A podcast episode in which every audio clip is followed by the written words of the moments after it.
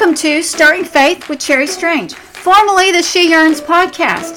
Thank you for joining me today. Stirring Faith aims to lead women to desire more of God in their everyday life, making Him evident and desirable to others. Now, let's get started. Hey, welcome to the podcast. I am your host, Cherry Strange. In case you're unaware, today is my birthday. I'll have you know I've been lavished with attention and festivities this year. It is a big one, and my people have helped me feel special. It's reminded me of that sensation of being picked or selected, designated as the favorite in the class, you know, sort of that teacher's pet thing, the favorite one. I was never that one. I don't know about you. Yet I wanted to hold that distinction. There's something inside that longs to be favored seen as special, delighted in. It may even be a yearning God places in us as a need he plans to fill with himself. Take Stephen's speech in Acts, for example. Right in the middle, we find in Acts 7, our fathers in turn brought it, which means the tabernacle, brought it in with Joshua when they dispossessed the nations that God drove out before our fathers. So it was until the days of David, who found favor in the sight of God. And then another example that I thought you would recognize is from Luke when it talks about this young girl who's basically a nobody, we've never heard of her before, from Nowheresville, named Mary. When the angel meets her to let her know she's going to have a baby by the power of the Holy Spirit. and it says, The angel went to her and said, Greetings, you who are highly favored, the Lord is with you. How is it that these found favor with God? Are they just special, like the one teacher's pet in the classroom with whom the rest of us could not compete? Or is it altogether something different? That's sort of the question. How do we find favor with the Lord? Well, I want to go to one other example and kind of flesh it out in the Old Testament because it really does point to our New Testament condition. So I want to go to Genesis chapter 6 it's going to sound kind of doomsy at first, but we're going to get there, so have patience. The Lord saw that the wickedness of man was great in the earth, and that every intention of the thoughts of his heart was only evil continually. And the Lord regretted that he had made man on the earth, and it grieved him to his heart. So the Lord said, I will blot out man, whom I have created from the face of the land, man and animals and creeping things and birds of the heavens, for I am sorry that I have made them. But Noah found favor in the eyes of the Lord.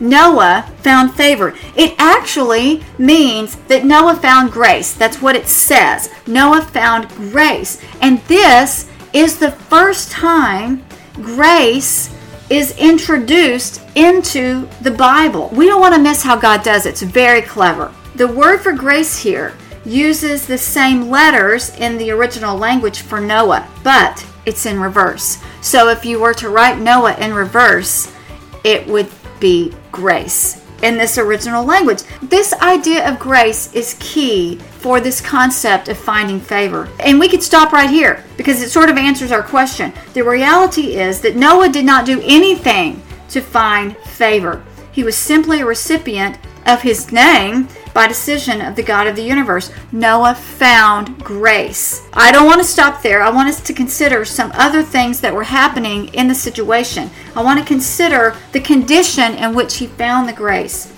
It says that every intention of the thoughts of man's heart or his heart was only evil continually.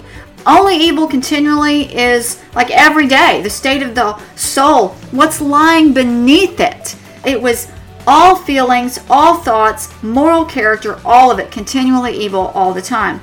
Early in Genesis, we see a new day sort of taking place. You have Adam and Eve have Cain and Abel, and Cain kills Abel. And then, yeah, that whole situation.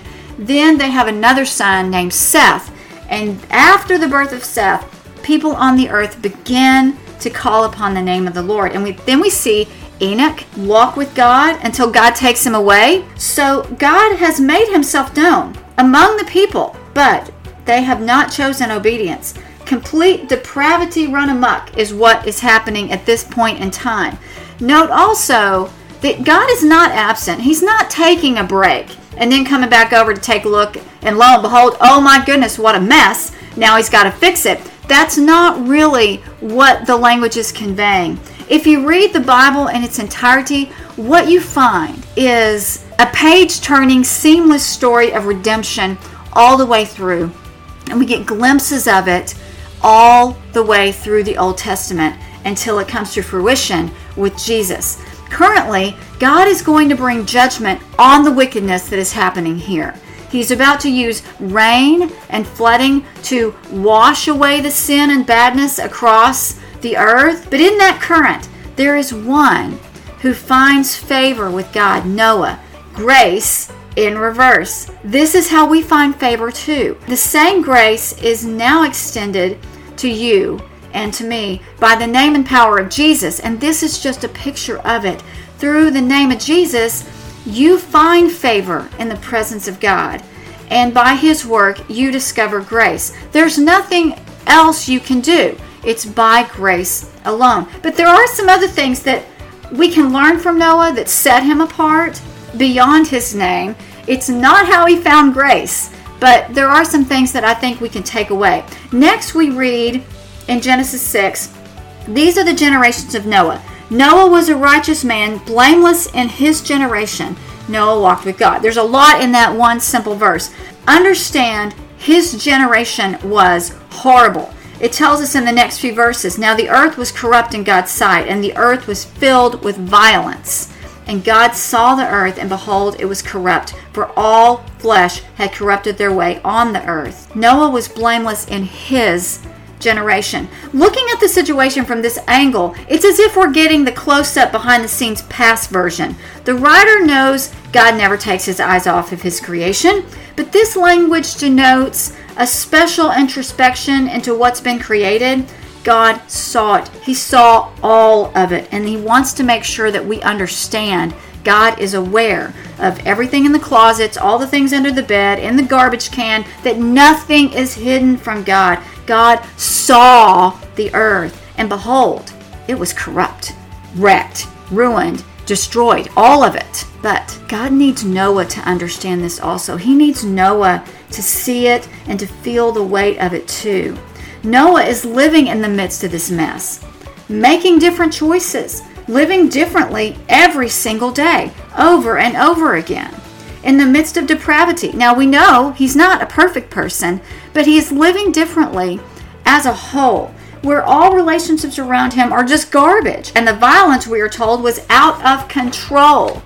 We don't know why Noah stood out from his culture in his generation, except God had purpose for this man. Please hear this. God remains in the business of setting individuals apart for kingdom purposes, to be different, to go against the grain of everything around them, to stand out in the generation in which you live. Your placement in your job, your school, your neighborhood, your city, church, your local Walmart is not by accident or means for you to blend into society, but the opposite. You are set apart to be different, to look different, to make different choices and operate in a way that honors God rather than bows to societal norms. How can we do this? What did Noah do? Well, we find in the other part of that verse, Noah walked with God. What is said of Noah is similar to that of Enoch who had come before him. In chapter 5, Enoch walked with God, and he was not, for God took him. Walking with God, in terms of the language use, meant the person lived righteously, unlike his neighbors, with his lips as a prophet preaching of righteousness and judgment, and with his life. So he walked the walk and he talked the talk. What I love about this aspect of Noah, where it says that Noah walked with God, is that there is history here. He likely knew the stories of Enoch. These held a believable quality to him. Enoch's testimony remained alluring to draw this man to seek God when no one else bothered, to walk in his ways, to experience what Enoch had been experiencing, and he wanted to experience it for himself.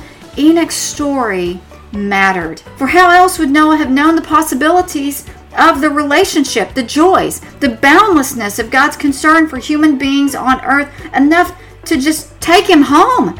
Walking with God made all the difference. And your story, made known by your lips and evidenced through your life, like Noah, like Enoch, matters. Your story, like Noah's, could change the course of an entire generation or beyond. Turns out, God's solution to the corruption problem was judgment by flood. And this is where we get that. And God said to Noah, I have determined to make an end of all flesh, for the earth is filled with violence through them. Behold, I will destroy them with the earth. Make yourself an ark of gopher wood and, and gives some details. This is how you are to make it. And he tells them specifically. For behold, verse 17, I will bring a flood of waters upon the earth to destroy all flesh, in which is the breath of life under heaven.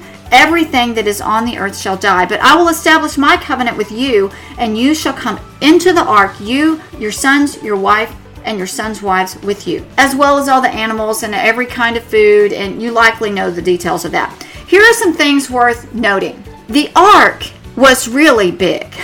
if you ever get the opportunity to go to the replica that's I believe is in Kentucky, don't hesitate. It is amazing. But the size is overwhelming. Those were detailed and time consuming, somewhat impossible instructions that the Lord gave him. How did he know what certain animals ate? How was he supposed to preserve all the food for that long? For that many animals and his family? It couldn't just be an empty shell with some grass, you know, with the animals shoved inside. And this is not Evan Almighty, where supplies just began showing up and he was able to get the project done in a matter of weeks. Most estimate that it took about a hundred years to complete. Yet, Noah was obedient even when it was costly, slow, and painful. There will be times when God asks you and asks me to do objectives that will be costly. The whole endeavor might shortchange you and it will likely not be free. It may take longer than we thought, and it's probably going to be arduous in some way or another. We find that Noah was obedient in spite of all the difficulties that were bound to come through heckling and ridicule of onlookers, the lack of friendships because no one else bothered to get on the boat, loneliness, discouragement, through it all, he pushed. This is a picture of what you and I need to do, even when it's more difficult than we imagined and not what we thought we signed up for. And the cost seems too great. Stay the course because a half finished ark or a boat with not enough food or only female animals or a thousand different shortcuts that could have been taken or left undone would have been disastrous. Noah was not only obedient, he was obedient to the finish. Noah did all this, all the hard stuff with the details, all the work that took, you know, all those years. He did all that God commanded. And we find that in verse 22 of chapter 6. He did all that God commanded him. This is the expectation. Anyone can start a project, it only matters how you finish. Sometimes the big picture of our own life exceeds our time and space on this planet. Our carbon imprint may not be that impressive, but our spiritual imprint can be. This is what we see here. Being obedient to the finish is critical. So let me ask you what has been left undone in your life?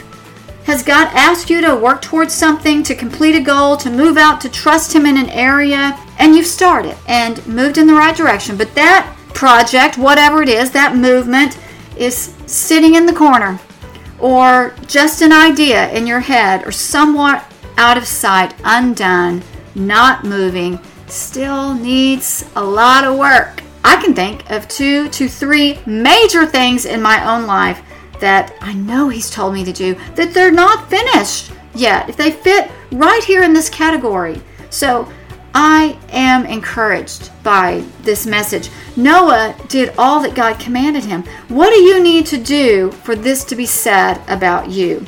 Before we leave Noah on the boat, let's look at two other elements that will help us along the way.